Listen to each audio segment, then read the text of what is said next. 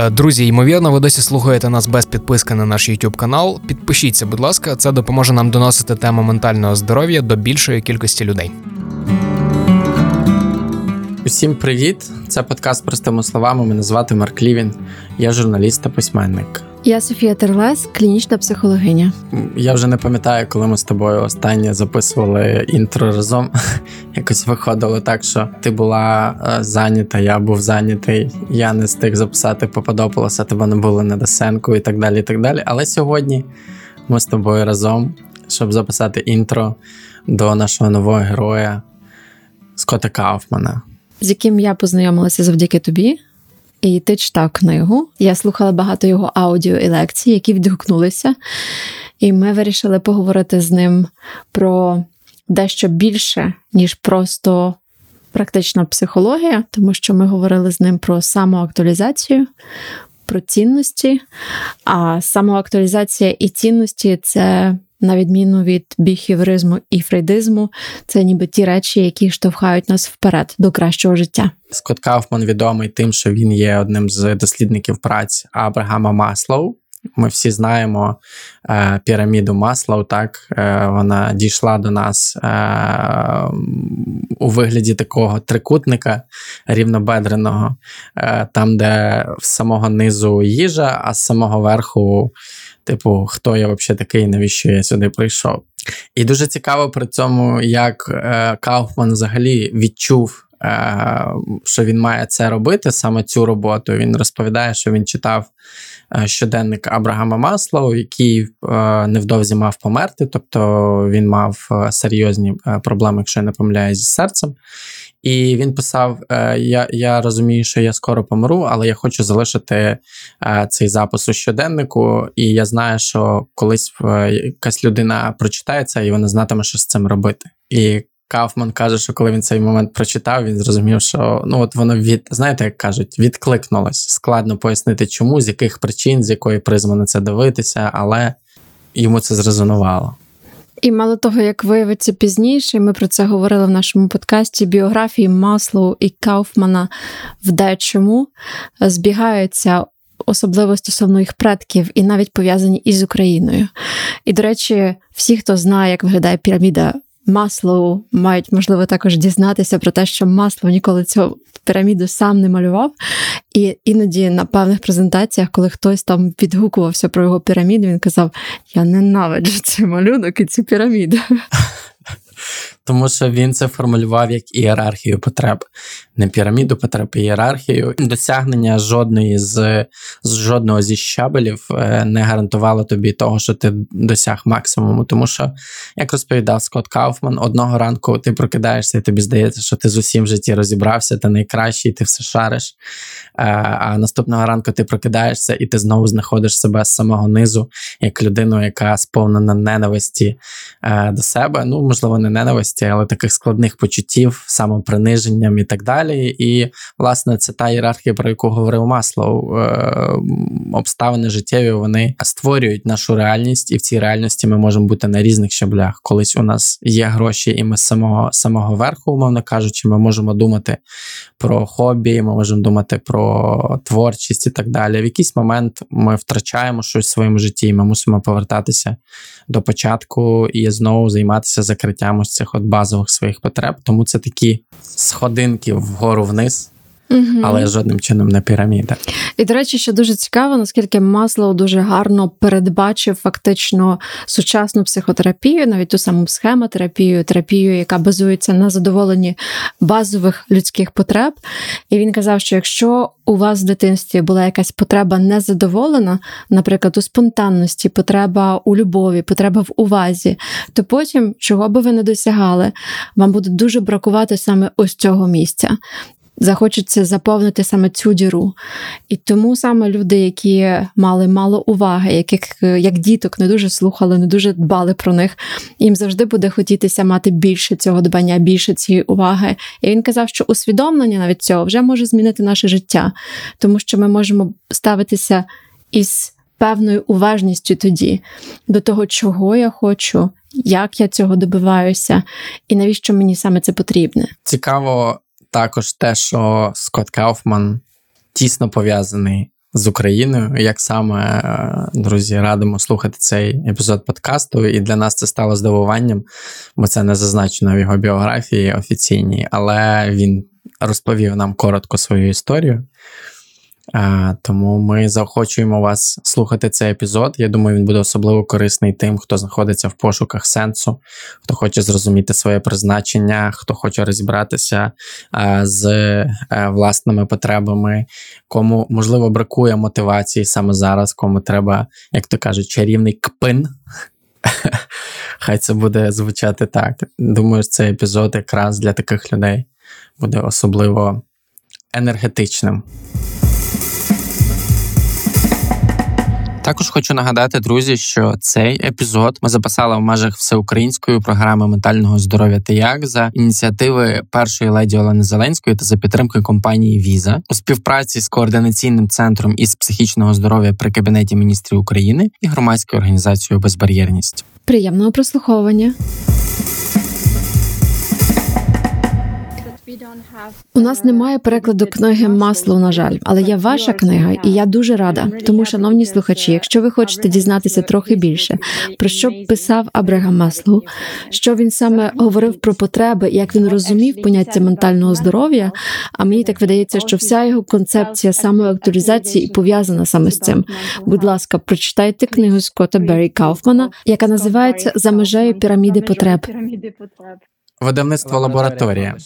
Чудово, це дуже добре. Може, у вас є з собою копія українською? Ні, зараз я маю з собою тільки книгу Анни Лемпке, але вдома маю і вашу книгу також. Цікаво було б побачити обкладинку. Я міг би вам її надіслати. Я маю на увазі обкладинку в інстаграмі. Я там ваш фоловер. Так, так. Добре, починаємо розмову. Хочу почати з простого запитання. Програма ментального здоров'я, яку почала наша перша леді Олена Зеленська, називається Ти як? Тож я хотів запитати вас, як ви, як ваші справи? Чи можете поділитися, як зазвичай проходить ваш день, у котрій ви прокидаєтесь, чи є у вас якісь звички і ритуали? Загалом я б оцінив свою задоволеність своїм життям десь на 8 з 10 зараз. Ось такі у мене справи. Знаю, що багато людей люблять ритуали, рутину та послідовність, і ті, хто захоплюється біохакінгом, приділяють цьому багато уваги. Але я вважаю, що творчість передбачає певну спонтанність, тож у мене насправді немає рутини. Взагалі? Так, ніякої рутини. Я не вірю у рутину, але думаю, що вона може бути досить важливою. Гадаю, багато хто думає, що рутина це дуже важливо, і от у них з'являється оце хибне відчуття, ніби їхнє життя впорядковане. Знаєте, рутина має багато переваг на психологічному рівні, але думаю, що багато творчих людей працюють за натхненням, в залежності від того, в якому стані вони перебувають в певний час, і від того, який саме стан є для них найбільш сприятливим для різних етапів творчого процесу.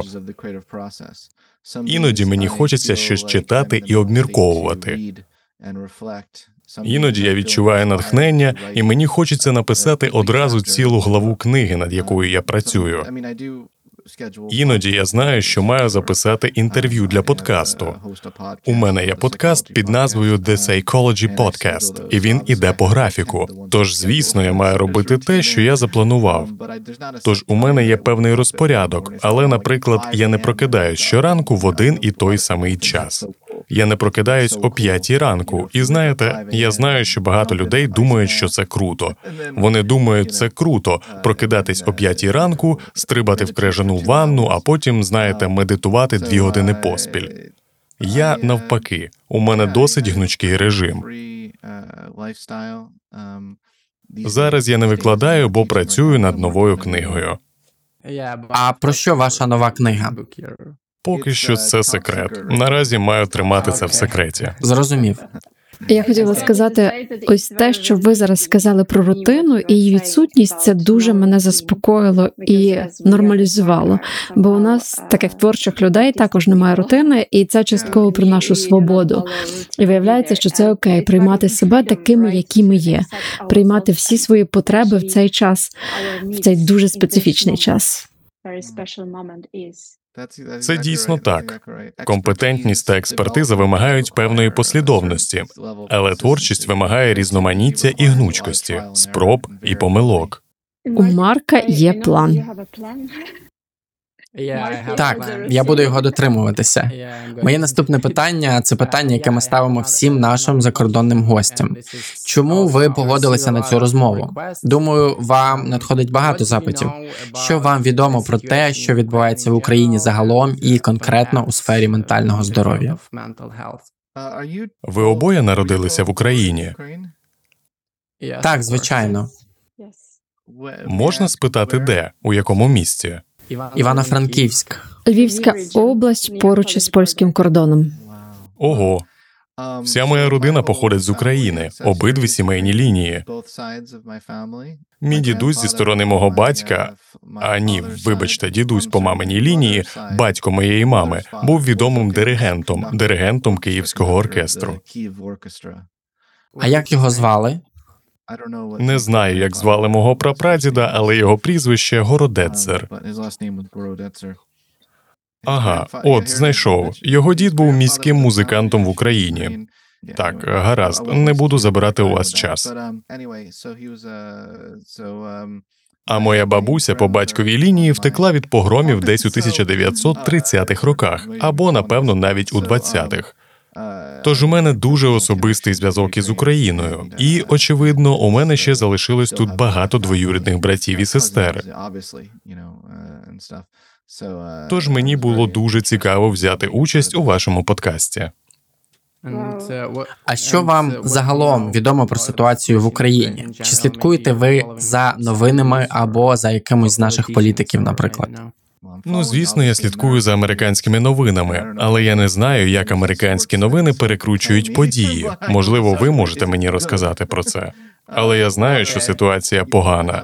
Багато людей змушені тікати, змушені покинути свої домівки, і це дуже страшно для багатьох людей. Це те, що ми знаємо. Чи хотіли б ви додати щось іще? Так, я хотів би розповісти вам трохи більше про те, що зараз відбувається в Україні. Ось лише кілька новин за попередній тиждень. Росіяни обстріляли ринок у місті Костянтинівка. Загинуло 16 людей, десятки поранені. Ось ще одна новина: щонайменше 25 тисяч українських цивільних зникли безвісти. Багато з них можуть перебувати в полоні. Але попри це, українці відповідають на кожен виклик, на кожну трагедію мобілізації. Вони збирають кошти на потреби української армії, десятки мільйонів щотижня, допомагають сім'ям загиблих і так далі. Я хотів би запитати вас: ви досліджуєте людський потенціал та інтелект? Чому, на вашу думку, ми реагуємо ось так, і чому горе і втрати нас лише згуртовують? Коли ви кажете, чому ми реагуємо так, ви маєте на увазі, чому ми так реагуємо на травматичний досвід, так? Так, я маю на увазі, що ми мобілізуємось та гуртуємось. Знаєте, що дуже цікаво в ситуації в Україні, так це те, що український народ, очевидно, дуже відданий своїй країні і дуже відчуває свою приналежність до неї. Я не думаю, що таке могло б статися деінде. Знаєте, думаю, що якби захопили Америку, американський народ сказав би це нормально, нічого страшного, хай буде так. Знаєте, я все одно порвав з Америкою. Коли у людей існує дуже сильна ідентифікація з племенем і любов, любов до їх країни, ви бачите, як це згуртовує людей. Але не думаю, що так є в кожній країні. Є щось особливе в українському народі, у вашій любові до своєї країни, у вашій готовності стояти за неї і боротися за неї. Знаєте, в людській природі є щось таке, що виводить нас за межі нас самих, коли ми відчуваємо ідентифікацію з чимось більшим, ніж ми самі з будь-яких причин.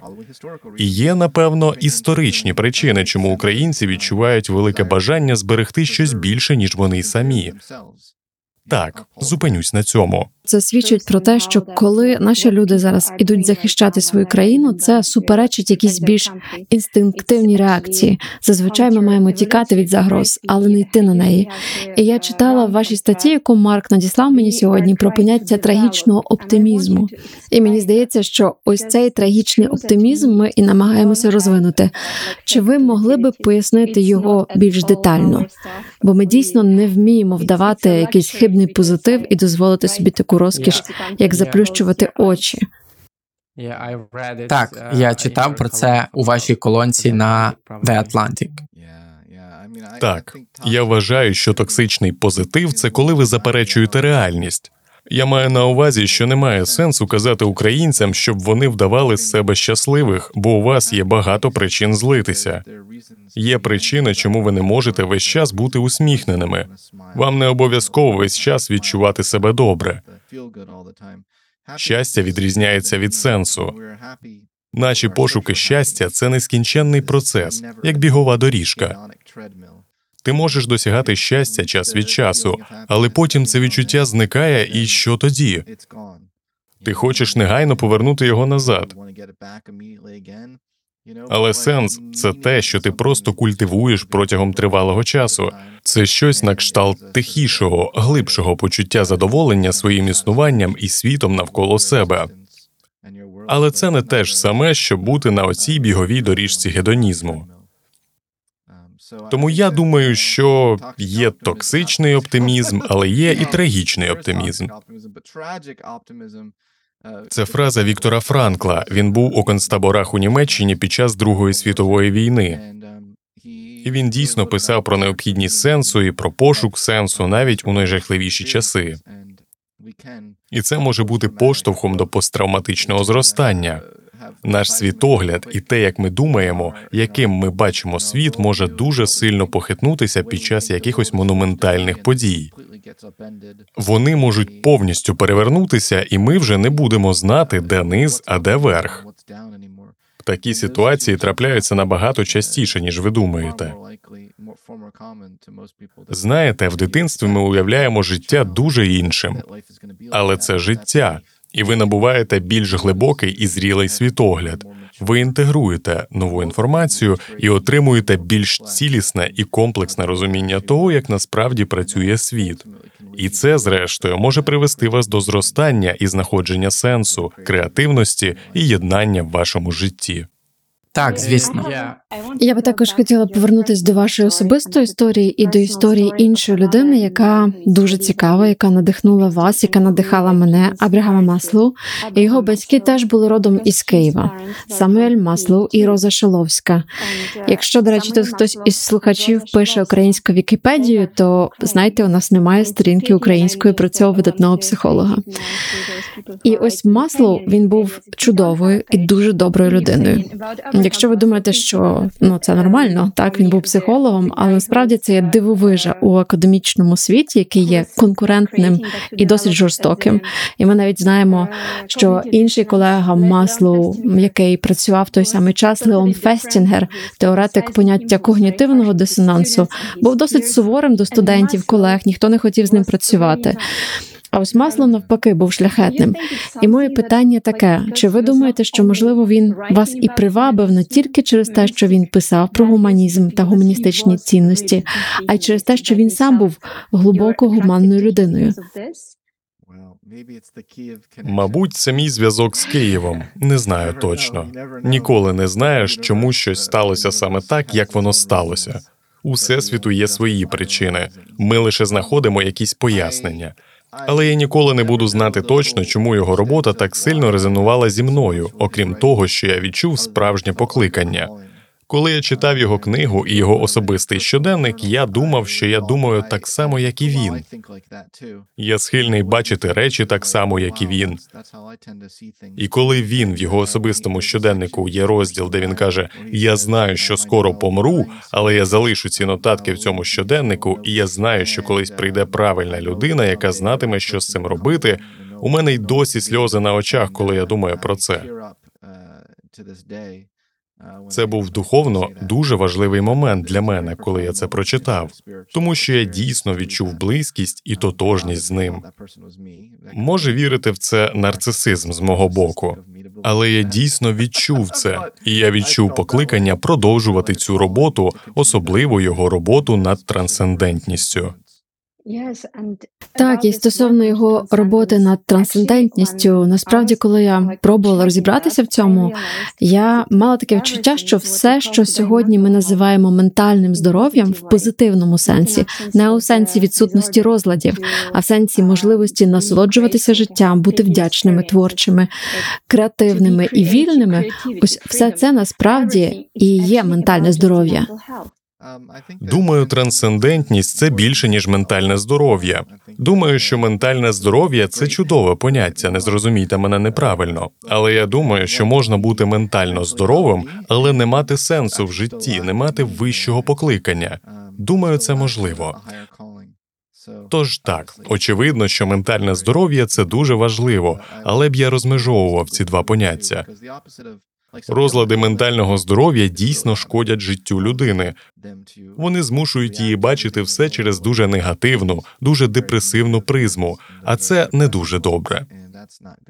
Тож ми безумовно хочемо допомогти людям мати краще ментальне здоров'я, але я думаю, що трансцендентність є певним доповненням до цього. Так, щось на кшталт цього, але я не хотів би називати це рівнем. Можливо, вищий шар чи ступінь інтеграції. Вищий ступінь. Чи ви можете трошки більше про це сказати? Так, поясніть трохи більше, будь ласка. Якщо простими словами, життя не відеогра, де ви досягаєте певного рівня, і хтось вам каже: Вітаю, ви досягли трансцендентності. І ви переходите на наступний рівень, і вам вже не треба хвилюватися про якісь свої потреби. Життя динамічне. Ви робите два кроки вперед, потім вас відкидає на два кроки назад. Ви думаєте, що рухаєтесь в правильному напрямі, а потім прокидаєтесь одного ранку з відчуттям, що ви повний ідіот. Але може це тільки в мене так, може у вас такого не буває. В нас теж так буває. Одного дня ви думаєте, у вас все класно, ви розібралися з усіма проблемами, ви все розумієте. У вас все добре, ви всім задоволені, ви щасливі. А наступного дня ви прокидаєтесь і думаєте, яке ж ваше життя потворне. Це частина життя. Це як парусний човен. Є сам човен, і цей човен це наше ментальне здоров'я. Це міцна основа. Якщо в вашому човні багато дірок, він сповниться води і потоне. Розлади ментального здоров'я створюють відчуття того, що ви тонете. Ментальне здоров'я ж дає відчуття стабільності і безпеки. Воно дозволяє вам відчувати зв'язок з іншими людьми, відчувати свою гідність, відчувати захист та психологічну безпеку. Але ви не зрушите з місця, якщо не піднімете вітрило і не попливете в найбажанішому для вас напрямку, в той порт, до якого ви найбільше хочете дістатися.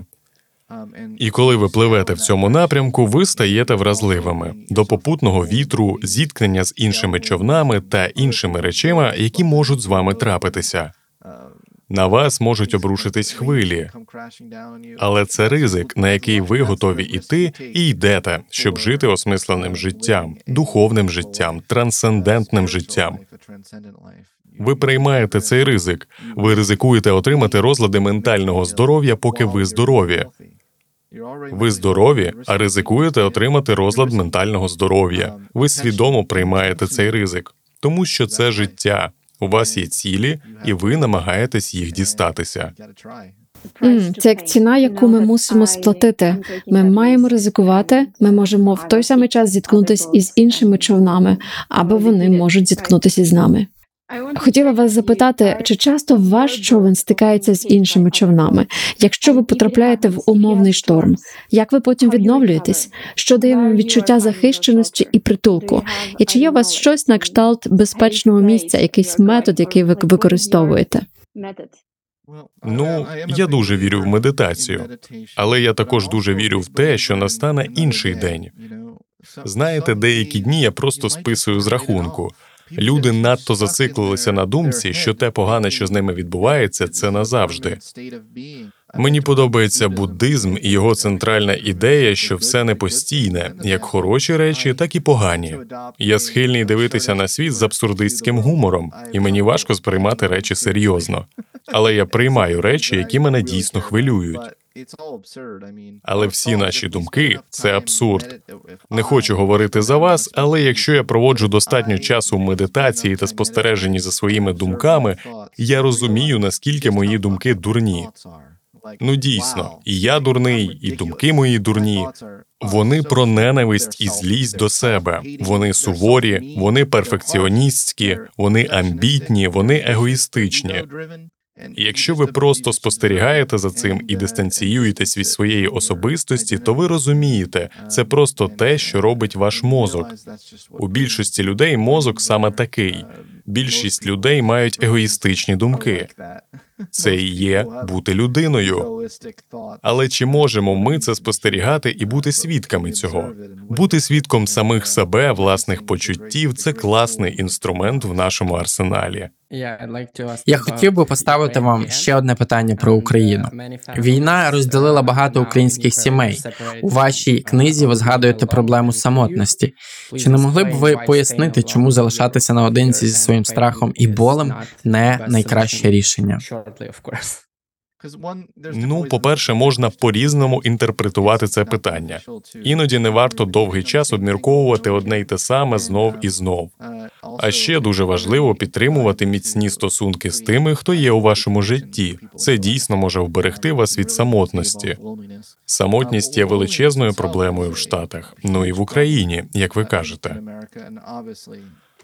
Очевидно, що кожного разу, коли якийсь американець на щось скаржиться, я хочу йому сказати: ти маєш радіти, що не живеш зараз в Україні. Розумієте, що я маю на увазі? Типу, знаєш, май хоч якусь перспективу. Але самотність це так, це не змагання, не змагання жертовності. До всіх страждань треба ставитись серйозно. Дослідження показують, що самотність може бути такою самою причиною смерті, як і високий рівень холестерину. Речі, пов'язані зі стосунками і взаємозв'язками, про які люди навіть не замислюються, можуть мати сильніші фізичні симптоми аніж куріння, вживання алкоголю і купа інших речей. Я бачив дослідження, які показують, як хронічна самотність може впливати на наш мозок, як вона спричиняє запалення та впливає на епігенетичну регуляцію, тобто на те, як наші гени взаємодіють з навколишнім середовищем. Коли розумієш, наскільки це важливо, це дуже сильно. Але багато людей намагаються стати менш самотніми шляхом приналежності до якоїсь групи чи організації. А я ж кажу, що така приналежність зовсім не те ж саме, що якісні стосунки чи близькість. Це різні речі. Думаю, багато хто шукає близькість не там, де треба, наприклад, в соціальних мережах. Вони шукають її в кількості вподобайок, що їх ставлять незнайомці під їхніми постами. А іноді якісні стосунки з однією чи двома людьми в вашому житті це все, що вам насправді потрібно. Але ж ми витрачаємо стільки часу на пошуки цих стосунків іншими способами, що забуваємо про якісь очевидні й прості речі, які можуть допомогти нам не бути такими самотніми та ізольованими, як то знайти людину, з якою ви будете приймати один одного безумовно. Так, коли ти бачиш і приймаєш людину такою, яка вона є, а вона бачить і приймає тебе. І це взаємно. Дуже часто це відчуття приналежності до чогось не передбачає взаємності чи глибоких стосунків. Люди люблять вас лише настільки, наскільки ви згодні з їхніми політичними поглядами, або наскільки ви обоє є частиною чогось. Але справжні близькі стосунки вимагають, щоб ви бачили один одного повністю.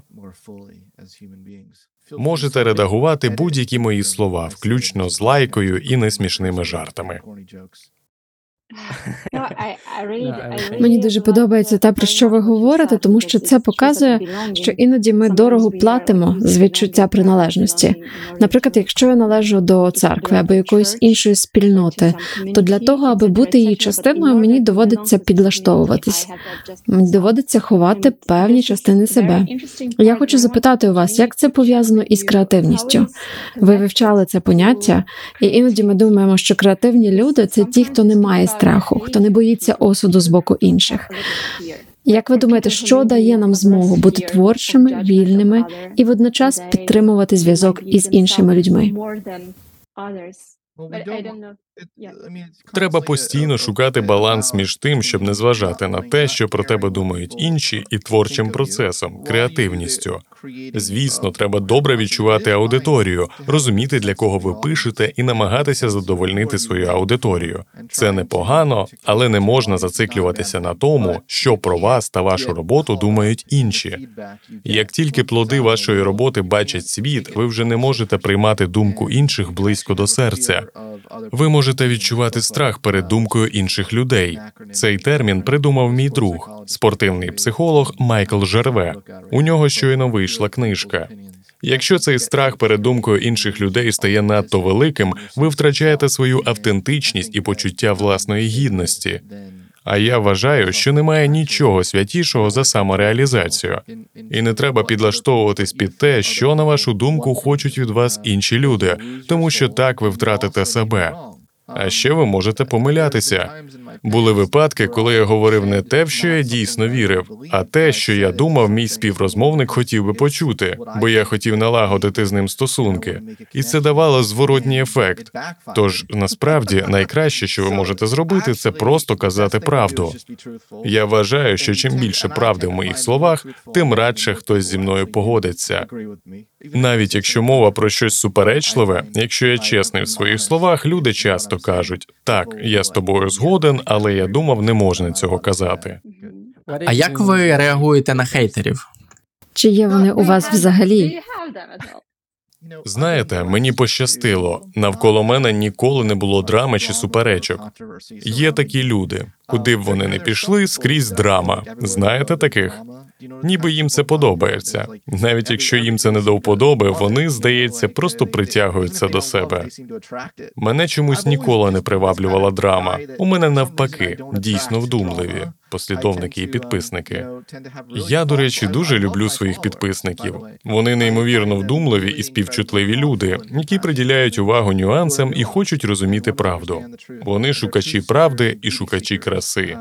І саме таких людей я приваблюю, і мене це робить щасливим. Якщо я колись раптом стану дуже відомим, а всі мої послідовники при цьому будуть мудаками, я б краще був менш відомим. Розумієте про що я? Як на мене, краще не бути відомим. Я не хочу бути відомим за рахунок того, що мої послідовники якісь мудаки. Мені подобається те, що я зараз маю. Мені подобаються ці дуже вдумливі люди. В мене не так багато хейтерів, але я думаю, що це просто приходить з територією. Якби я вийшов на наступний рівень слави, у мене було б більше хейтерів просто тому, що так відбувається з усіма. Коли стаєш відомим, здається, що ти не можеш ігнорувати цей хейт. Але коли я час від часу отримую коментарі в інстаграмі на кшталт Я зовсім не згоден або йди до біса, для мене це гаразд. Я ж не можу догодити всім. Не можна ставитися до цього надто серйозно, розумієте? Я маю на увазі, якщо ти намагаєшся догодити всім, це не зробить тебе щасливим. Розумієте, що я маю на увазі? Це просто зробить вас нещасними. Це правда. Знаєте, іноді мені здається, що у психологів самих багато клінічних проблем, але ви видаєтесь мені дуже тверезою людиною, коли про все це говорите. Дякую. Знову ж таки скажу, мені здається, дуже важливо ставитися до себе самого з гумором. Мені здається, це дуже важливо. Мої дослідження показують, що нарцисисти, справжні нарцисисти, ніколи не сміються над собою. Вони сміються з інших, і це не найкращий спосіб життя. І, мабуть, я б ще попросив вас розповісти про темну і світлу тріади. Так, поняття темної тріади вивчається вже багато років. Воно включає в себе нарцисизм, психопатію. Та макіавелізм. Макіавелізм це щось на кшталт стратегічних маніпуляцій. Ви коли-небудь дивилися на людей як на засіб для досягнення мети. З кожною людиною, яку ви зустрічаєте, ви думаєте, як би мені маніпулювати цією людиною для своїх цілей. А світла це поняття, яке ми винайшли з моїми колегами. Ми протестували і створили шкалу, яка вимірює наскільки ми не використовуємо інших людей як засіб для досягнення мети, а сприймаємо їх як самодостатніх особистостей. Віра в людей, в їх доброту і гуманізм, коли ви ставитеся до кожної людини з гідністю і повагою.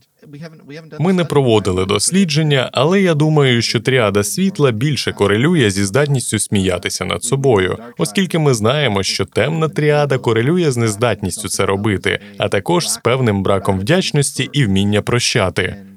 Відсутність здатності прощати і постійне відчуття образи, неприязні і ворожості до інших. Але ж так не можна жити.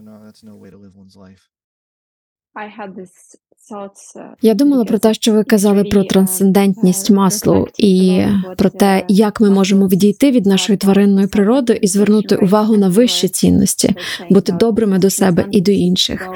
І я подумала про іншого філософа, українського філософа, який прийшов через концтабір на захопленій Росією території, і який нещодавно помер. Він був одним з тих людей, хто зміг досягти трансцендентності. Його думки були дуже глибокими, і він був гостем нашого подкасту. Це Ігор Козловський. І коли я думала і про нього, і про Абрагама Маслоу, то вони обидва мали величезну повагу до інших людей. Багато доброти, внутрішньої доброти, інтелігентності, і вони обидва померли молодими. Як терапевт, як клініцист, я почала задаватись питанням: а чи іноді це не є ціною, яку ми маємо заплатити за любов до цього світу, за те, щоб піти далі, щоб жити більше, ширше, ніж просто звичайним життям? Чи можливо іноді люди платять за це своїм здоров'ям і своїми серцями, причому не лише в переносному сенсі? Ого, це дуже сильно. Я маю на увазі, що деякі люди живуть як зірки, а потім падають і вибухають. У інших людей життя тихіше, більш поступове і не таке драматичне. Тому я вважаю, що кожна людина має свій власний священний шлях самореалізації. Ми маємо це поважати. Саме тому я створив коучинг самореалізації, нову форму коучингу, яка дійсно шанує унікальну, індивідуальну священну подорож кожної людини. Тобто, ви не думаєте, що іноді, коли ми продовжуємо любити цей світ, незважаючи на те, що він такий складний, що ми мусимо втрачати щось взамін. Масло помер, маючи 62 роки. Ігорю Козловському було 69, і він займався йогою, медитував. Він був дуже доброю людиною. Тому я подумала, що може це ціна, яку іноді доводиться платити. Я не знаю, може це риторичне питання. Це не філософське питання, це дуже цікаво, але є багато прикладів протилежних тому, про що ви говорите. Тому я не знаю. Але ж Ноам Чомський вже доволі старий. О, це так. Ви знаєте, багато старих людей доживають до 100 років. Мій наставник Аарон Бек, засновник когнітивно-поведінкової терапії, дожив до 100. І це правда. Я не знаю, не знаю наскільки глибокими були їхні почуття, але можливо, ви про це і говорите. Можливо, якщо ви дуже чутлива людина, це сприяє цьому. Але це дуже цікаво. Хотів би подивитися на статистику про це. Хотів би повернутись до того, про що ви казали хвилин 10 тому. Я читав вашу статтю, здається, в Scientific American. Чи не могли б ви пояснити, як працює комплекс жертви і чому важливо не бути жертвою? Це досить важливо в теперішній ситуації в Україні. Моя наступна книга саме про це. Добре, що ви самі про це сказали. Тепер ми знаємо. Так, я вперше про це кажу, але це дійсно так.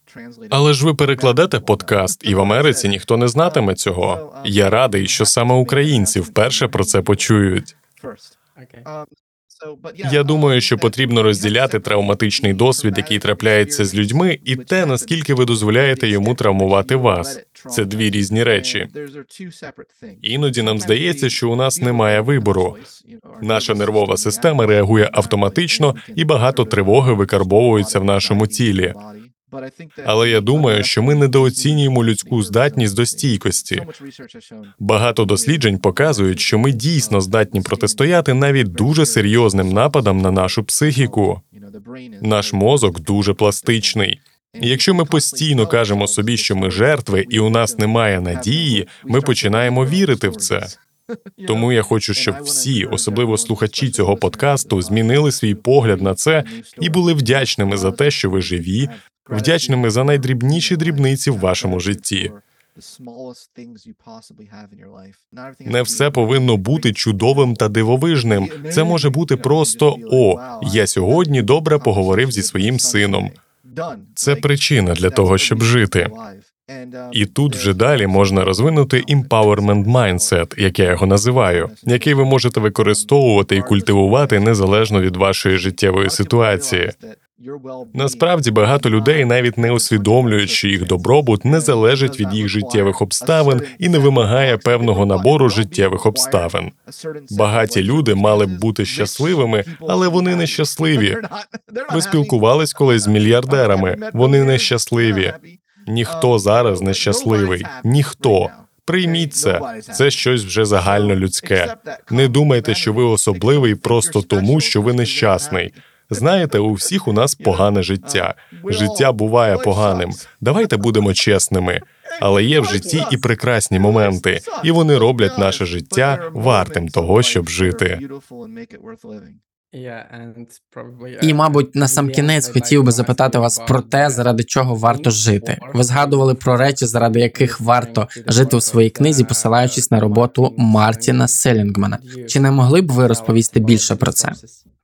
Не знаю, як це пов'язано з Мартіном Селігманом, але думаю, що загалом це подив і трепет перед речами, які ти не можеш осягнути, і спроби виходити за межі себе настільки, наскільки це можливо, бути на природі, шукати красу, шукати справжні стосунки, опановувати і вчитися чогось нового і поступово ставати кращим в цьому з плином часу. Навіть не важливо, чи подобається це іншим. Сам факт того, що ти стаєш кращим в чомусь, вартий того, щоб жити.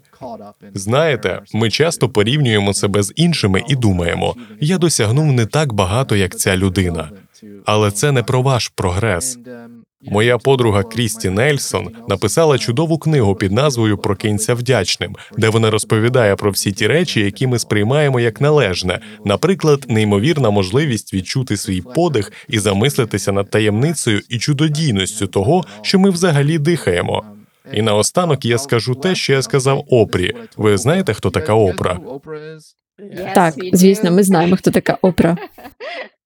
Я мав би й сам здогадатися, адже ви знаєте, хто такий Скотт Баррі Кауфман. Так от я говорив з нею про вдячність і сказав, що те, куди ви спрямовуєте свою увагу, це те, куди ви спрямовуєте своє життя. Їй сподобалася ця цитата. Вона була в захваті. Тож я сподіваюся, що вашим слухачам вона теж сподобається.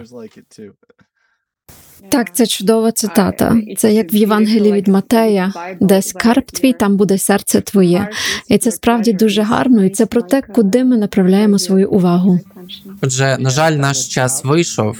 Ми обов'язково надішлемо вам посилання на це інтерв'ю. На сьогодні наш час вийшов на сьогодні. Так, це важливе доповнення. Саме так. Дякуємо за розмову.